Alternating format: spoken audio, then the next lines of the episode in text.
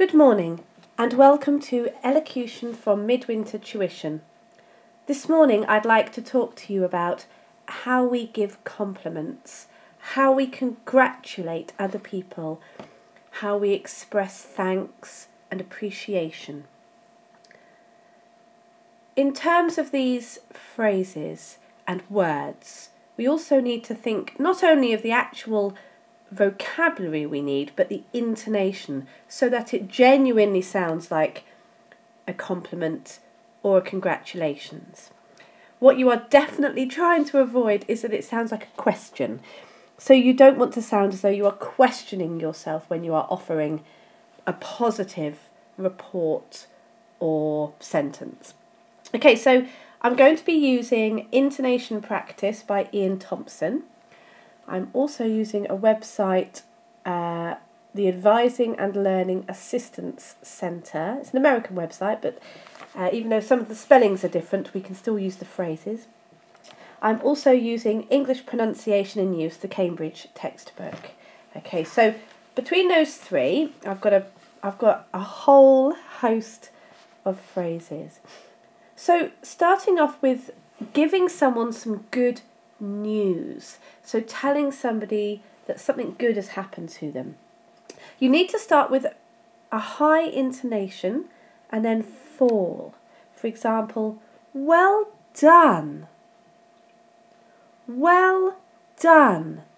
Like that. Of course, I'm saying it slowly, so it sounds a little stilted, but when you speed it up, you will be able to say it in a more naturalistic fashion. Practice it slowly at first and then speed it up. If we want to add a little detail to this, so a, a little backstory, we might say, You've passed your exam. Well done.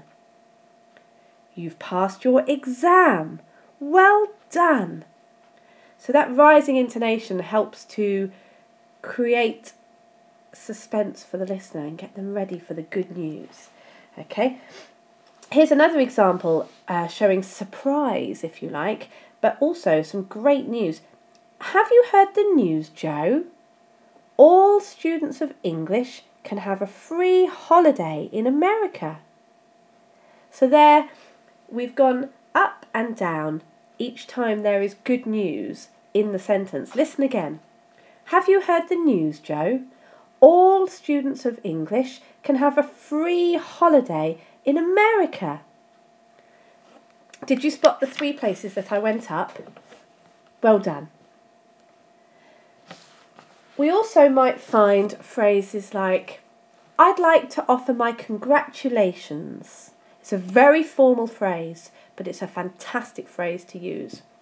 I'd like to offer my congratulations on your new job. Or you could shorten it to, Congratulations on your new job. Or, You must be really happy about your new job. Now, if you allowed your intonation to go up at the end of that, for example, you must be really happy about your new job, it sounds like a question and the meaning totally changes. You can also look at think about more informal phrasing like I'm very happy for you I hope you enjoy your new job. I'm very happy for you. I hope you enjoy your new job.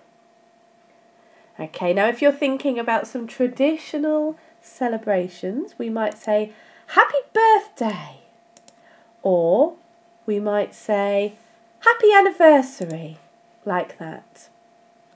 How about compliments? How do we intone compliments? Well, uh, let's think about the adjectives in these sentences. This is where we're going to put the emphasis. This is the nicest apartment. This is the nicest apartment. See, I really lent on that I in nicest. Okay, how about you have a beautiful house? You have a beautiful house. Or I like your dress. I like your dress. So there I've emphasised the like and the dress. So the compliment and the item that I'm complimenting together. Or you might want to compliment cooking. So, this soup is delicious. This soup is delicious. Or you might say, What a great dessert. What a great dessert. So, putting the emphasis on those important words in the sentence, that is how we show very clearly that we are giving a nice compliment. Then, if we're thinking about showing our expression of appreciation, we might say something like, I really appreciate you coming round today. So we're emphasising the really and the coming. I really appreciate you coming round today. Or, thank you very much for coming round to dinner. Or, opposite, thank you very much for having us round for dinner. You could also think about more informal phrasing Thanks for dinner. Thanks for dinner. Or, thanks, that was a terrific party. Okay, and we're having that falling intonation at the end. Thanks, it was a terrific party. Because it's a definite ending. We're not questioning ourselves.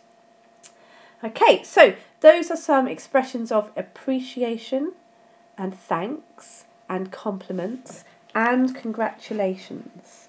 So let's try uh, some other ways of um, replying to those kinds of things. So if we think about someone surprising us, we might be a little incredulous, but we don't really want to show it too much. And we can show our surprise just by one word. Really? So if someone said to me, I'm learning Esperanto, I might reply, Really? Okay, you might also say, if someone says, Hey, it's Harriet's birthday on Saturday. Really? That indicates you've forgotten. so the word really can really help you to express surprise.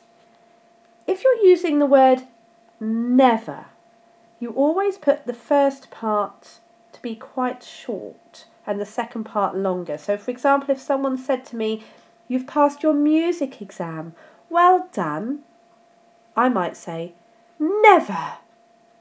Like that. Shall I, I'll do that one again. You've passed your music exam. Well done. Never. So the short, the first part of never is quite short, but the second part is longer. And if it's not such a big surprise, you can just say really, okay? Or you can repeat short questions. For example, the new copying machine's here, Mr. Watkins. Is it? But we can't use it till Wednesday. Can't we? So he's repeating parts of the question back at her to show his surprise. Okay, um, you can also say for congratulating, good for you. So you're really emphasising the good and the you. Harriet's passed her driving test. Good for her. David's got a new job. Good for him. The Brazilians have won the football again. Good for them. So there we go, just a little dip into how we express appreciation or surprise. And try listening back again and repeating after me. So pause your podcast to repeat. Go to my website for more advice, midwintertuition.co.uk. I look forward to speaking to you again next week. Goodbye.